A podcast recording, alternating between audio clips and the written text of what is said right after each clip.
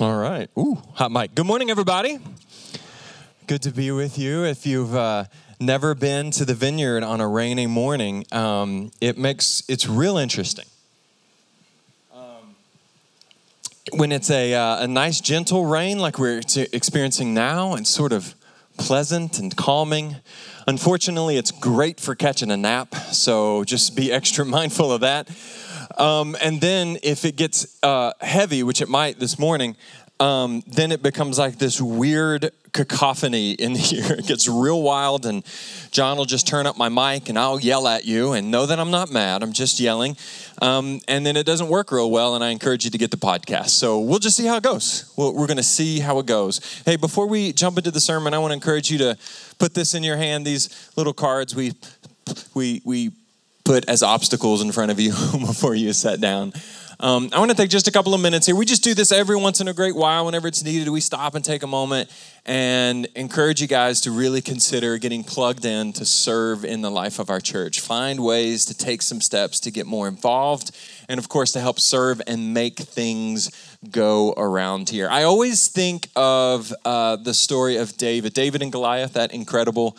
Uh, Sunday school classic where he slays the giant, and it's this incredible story that we see weirdly depicted on children's walls. It's quite gory, but nevertheless, good for the kids apparently. But um, what's so remarkable about, about this young man who does this incredible feat, uh, empowered by God, is that it started with him delivering cheese.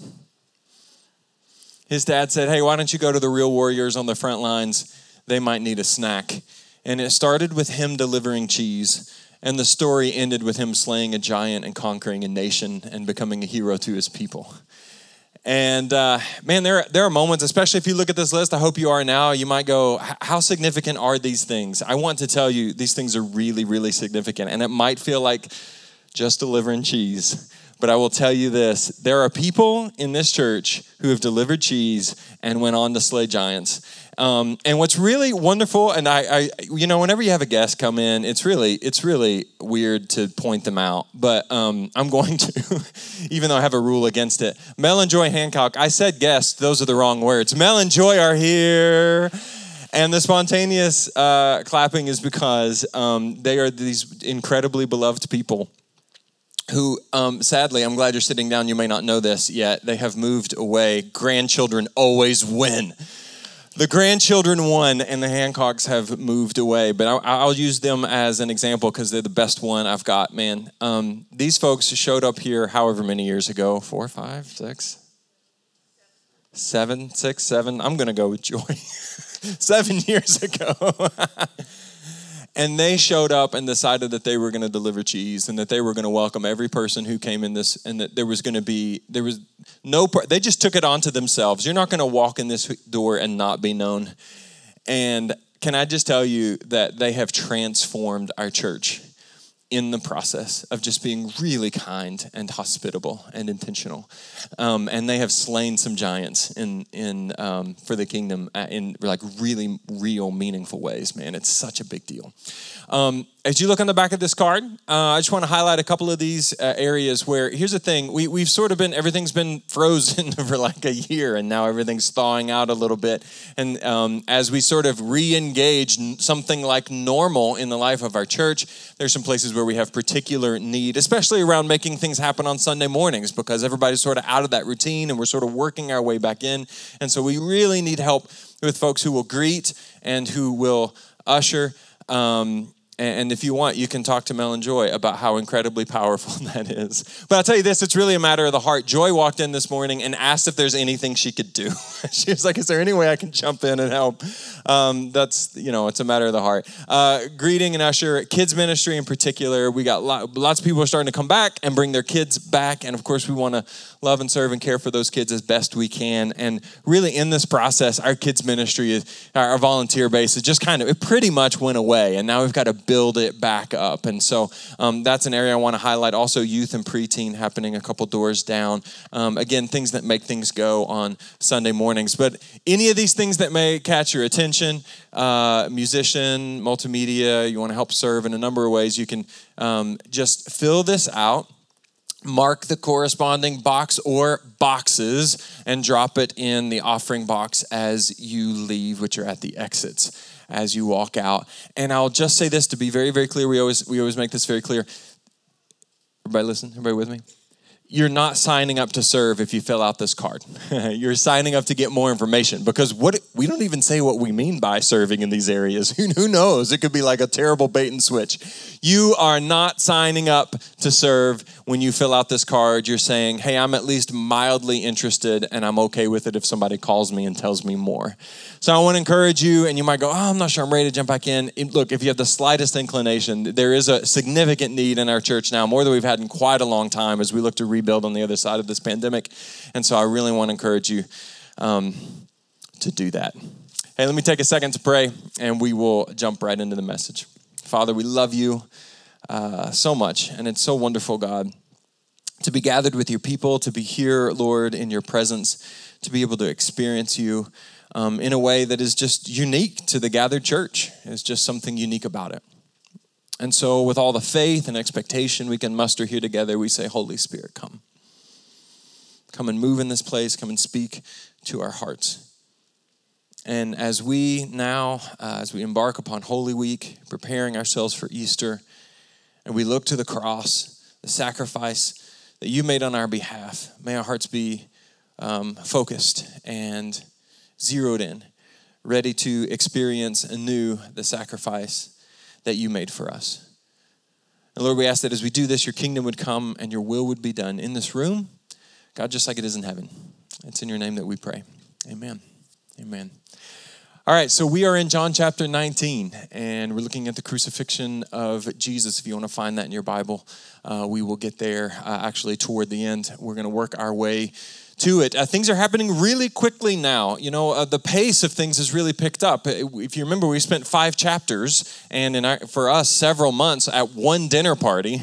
And now, over the course of just a few verses, things are really starting to pick up. We have the garden, the betrayal, the arrest, the denial, uh, the scourging, the trial, and the weird twisting turns that all happened with that and now in chapter 19, the crucifixion. And this, of course, is the central event, um, I believe, in all of human history. So this is a big one. And Jesus went out of his way to say, I want you to remember what happened on that day. I want this to be a cherished memory for you. And here's the thing about memories, though uh, memories are funny things, man. They are weird deals.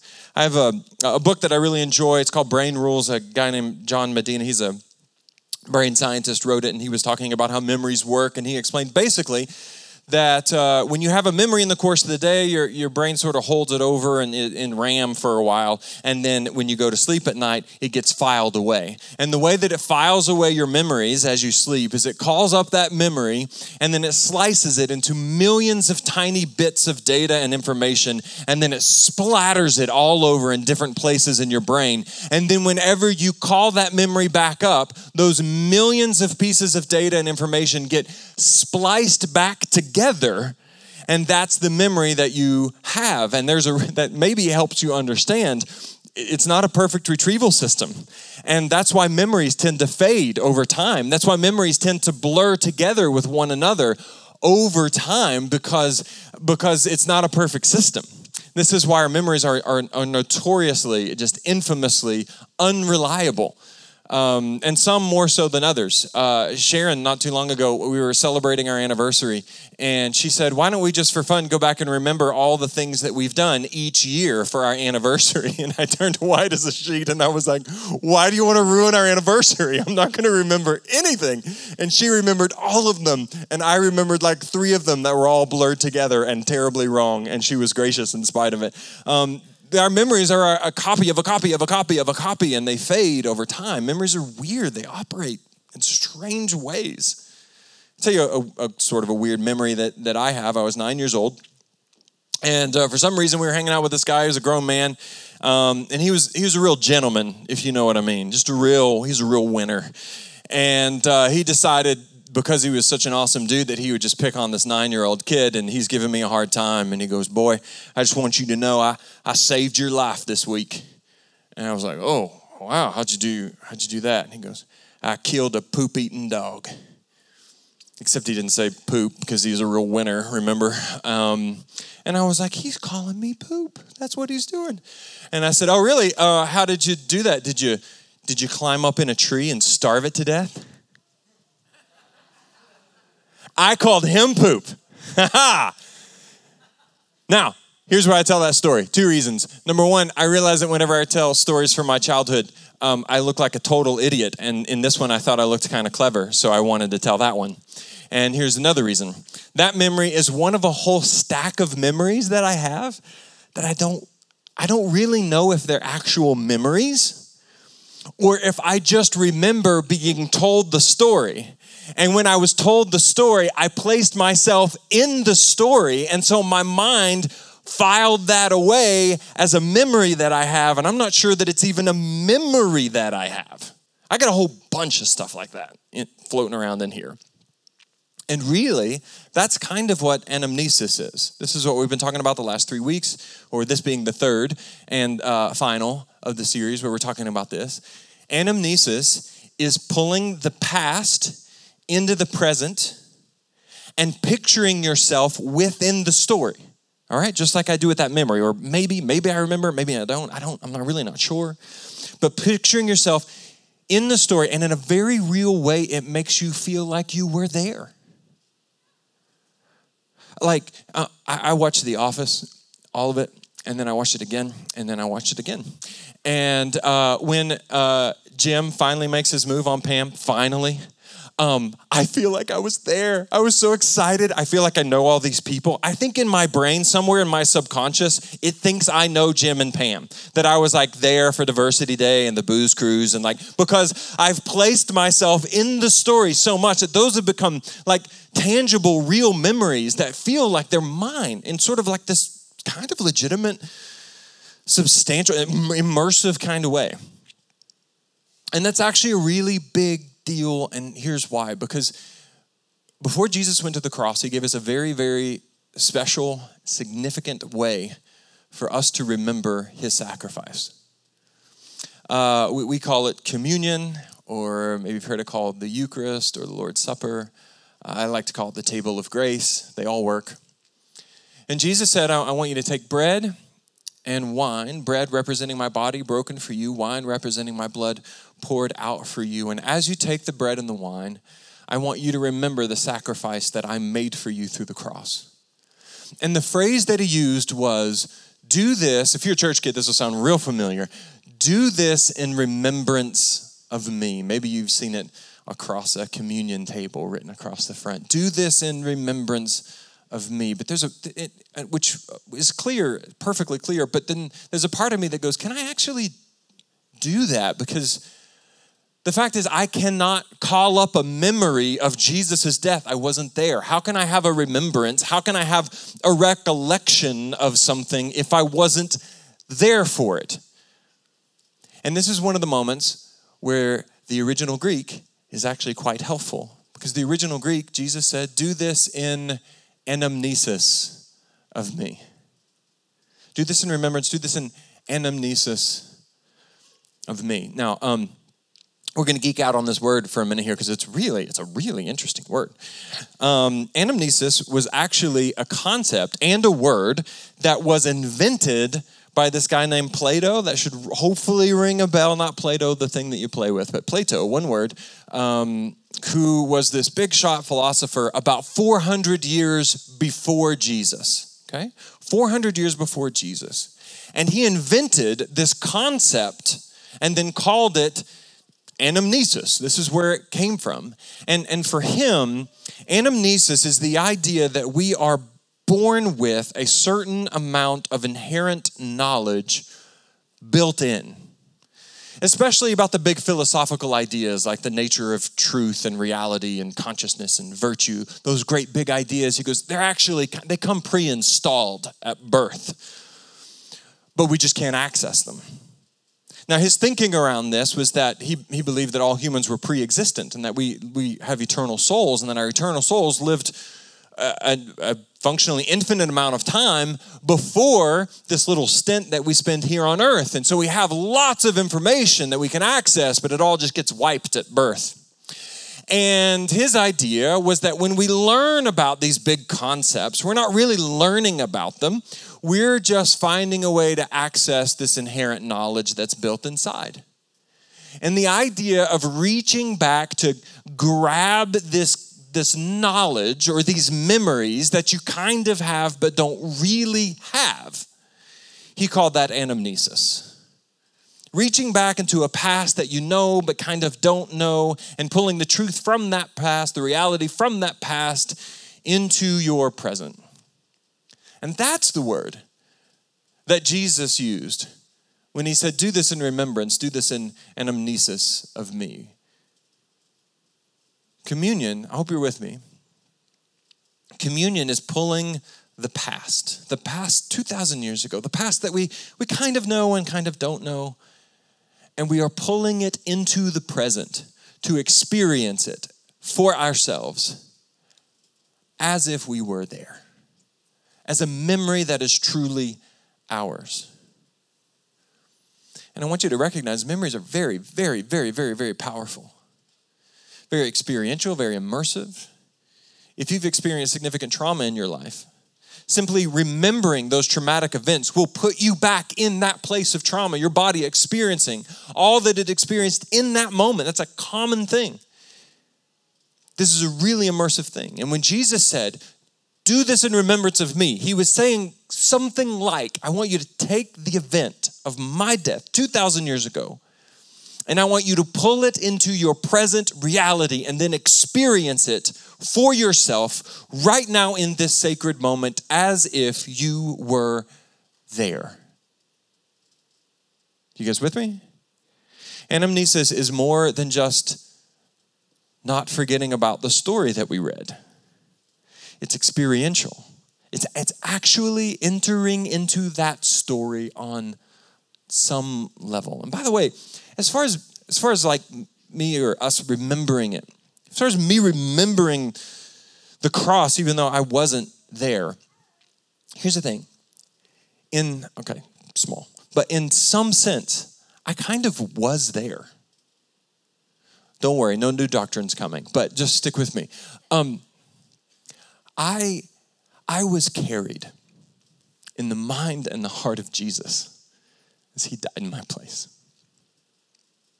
My whole story was the good and the bad and the ugly was literally there with him. My failures and my sin and my guilt and my shame were there and they were carried by Jesus in that moment when he died in my place. I was a fully present reality to Jesus in that moment. And that's not actually so far away from actually being there in some, some sense. Think of it this way uh, Jesus died for me 2,000 years ago, bore my sin, and in so doing, he was pulling the future into his present. Do you see that? All of my sins were future sins when Jesus died for my sins. Do you see that? He was pulling the future into the present. And he says, when you remember that event where I pulled the future in the present, I want you to do the reverse. Conversely, when you remember that event, I want you to use anamnesis. I want you to pull the past into the present. Put the simplest way I know how. That's all I'm saying. When we, not if, but when we remember the cross, we're supposed to do all that we can to experience it ourselves fully and in some sense, you were there, and but in a much more literal sense, you were certainly not there. So what does he say? He says, put yourself there. And believe me when I say this, guys, God meets us in that. He it is, He meets us in it. Hopefully, you've experienced it here week after week, again and again through the elements. It is something, it is something mysterious, it is something miraculous I, I certainly cannot define it, but it is, it is altogether real. He meets us in that. Now, um, I want to say something about this before we move on. Um, I, I say it all the time around here. We're like, we're a Bible church, like full on, all the way Bible church. And um, we have the highest possible view of Scripture, to hold it in the highest possible regard, give it the greatest possible authority as the final arbiter on all issues. Okay. But here's what I've noticed. This is just anecdotal, but I think it's real. Um, folks who have a really high view of Scripture get a little bit uneasy when people like me talk about stuff like this. And it makes sense, it does. And I think the concerns are real. They say, well, you know, if you're going to immerse yourself in the scripture, if you're going to place yourself as part of the story within the text, then that might, in some way, if you're not careful, could actually alter the text. And, and if in some way, if we place ourselves in the story and imagine ourselves there, if we if we practice anamnesis and insert ourselves into the story, well, maybe along the way, our imagination could possibly get elevated to the level of Scripture itself, and then maybe doctrine gets gets rewritten, and that would be really, really, really, really bad. And I hear that, and like I, I have nothing to say to that other than absolutely, we we just positively cannot do that.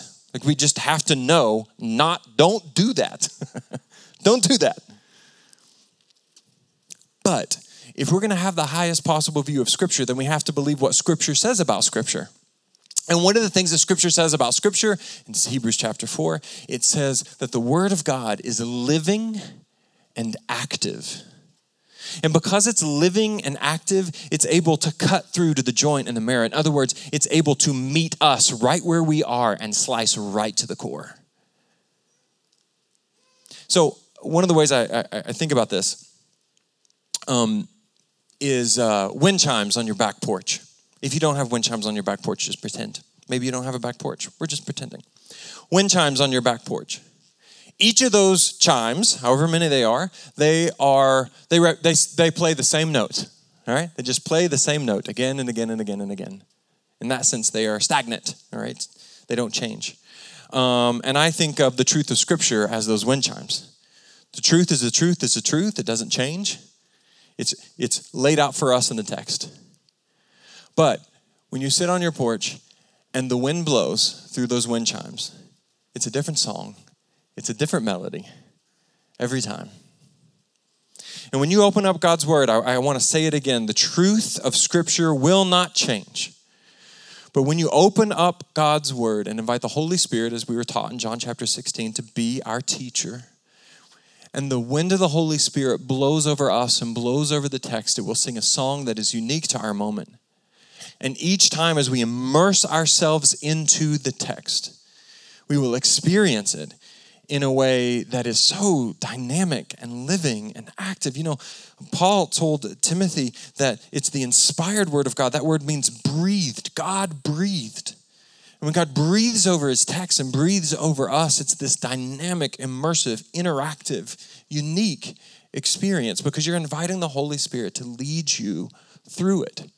And he will teach and he will heal and he will transform and he will challenge and he will encourage you right where you are in the moment where you find yourself because the Word of God is living and it's active.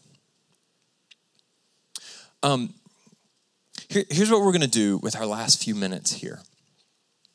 Um, and David, you can come on up for this part if you would. Um, we're going to give it a shot. Um, and what I'm going to do is I'm going to fairly slowly uh, read through the story of the crucifixion as we find in John chapter 19. Um, and there are other narratives as well. If, if you're a church kid, you might go, well, what about this part or that part? And the truth is, the story we know of uh, the gospel is pieced together through the four gospels. Um, so we're just going to read one of the four uh, narratives that we come to in John. And um, what I want to encourage you to do is to reach and to pull the past into the present to the extent that you possibly can, immerse yourself in the story. Um, and as we do this, this will then sort of lead us into communion together. So it'll be a couple minutes, but we're going to have communion in a moment. Um, hopefully, you have the elements with you. If you didn't get them on the way in, now's the time to go grab them. They're in the back corners of the room. People always forget. It's not weird. Don't be shy. Don't hesitate. People are moving that way now. That's great.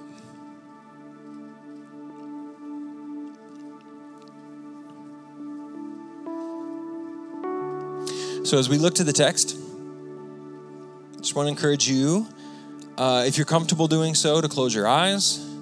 If you don't want to, don't. That's fine. People very commonly will sort of take, we call it the vineyard pose, where you extend your hands. Just It's just a, a, a physical reminder that I'm open to hear and to receive from the Lord. You might want to do that, you might not. That's fine. Okay, John chapter 19 beginning with verse 16. Then Pilate turned Jesus over to them to be crucified. So they took Jesus away. Carrying the cross by himself, he went to the place called Place of the Skull. In Hebrew, it's called Golgotha. There they nailed him to the cross.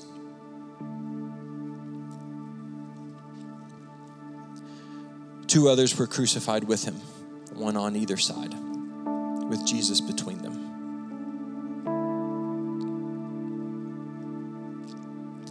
And Pilate posted a sign on the cross that read, Jesus of Nazareth, the King of the Jews. The place where Jesus was crucified was near the city. The sign was written in Hebrew, Latin, and Greek so that many people could read it. The leading priests objected and said to Pilate, Change it to from the king of the Jews to, he said, I'm the king of the Jews. Pilate replied, No. What I've written, I have written. When the soldiers had crucified Jesus, they divided his clothes among the four of them. They also took his robe, but it was seamless, woven in one piece from top to bottom. So they said, rather than tearing it apart, let's throw dice for it. This fulfilled the, fulfilled the scripture that says, They divided my garments among themselves and threw dice for my clothing. So that's what they did.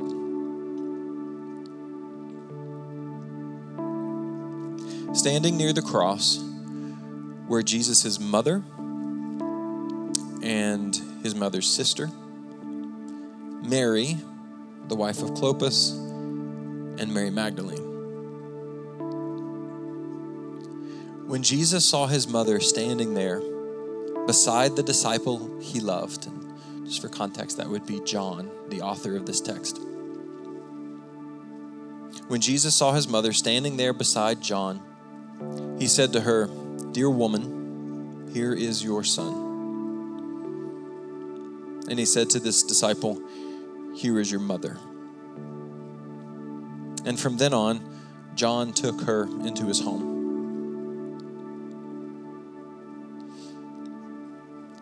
Jesus knew that his mission was now finished. And to fulfill scripture, he said, I'm thirsty. A jar of sour wine was sitting there, so they soaked a sponge in it, put it on a hyssop branch, and held it up to his lips. When Jesus had tasted it, he said, It's finished. Then he bowed his head and gave up his spirit.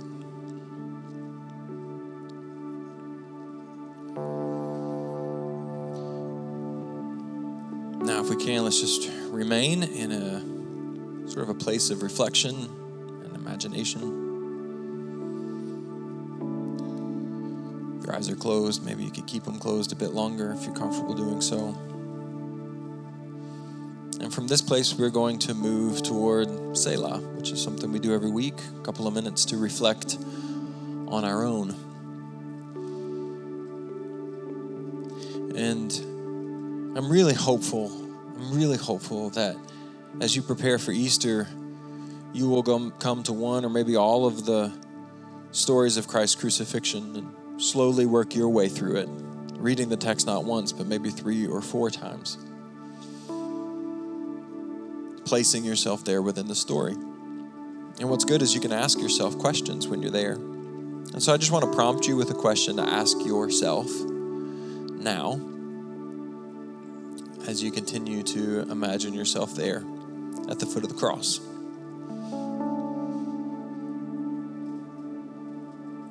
So, one of the things that stands out to me, probably to you as well, is that Jesus, even though he was in the midst of more suffering than we can ever begin to fathom, he was still mindful of the people who were there. And he, in his agony, took the time even to speak to them. He spoke to John and he spoke to his mother. Something personal, something unique to them.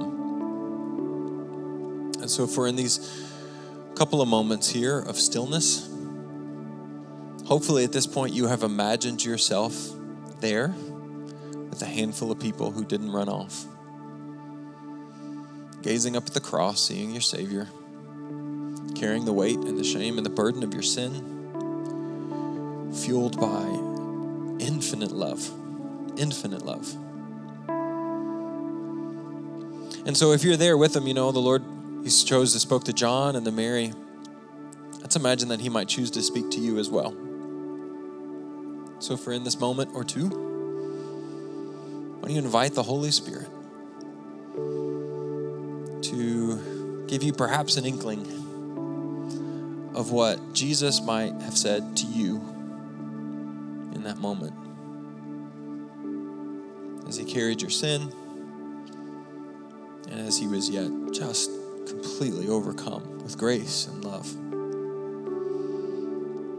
I'll tell you in advance, it will be kind. Let's take a couple of moments to be still and maybe just maybe hear from the Holy Spirit.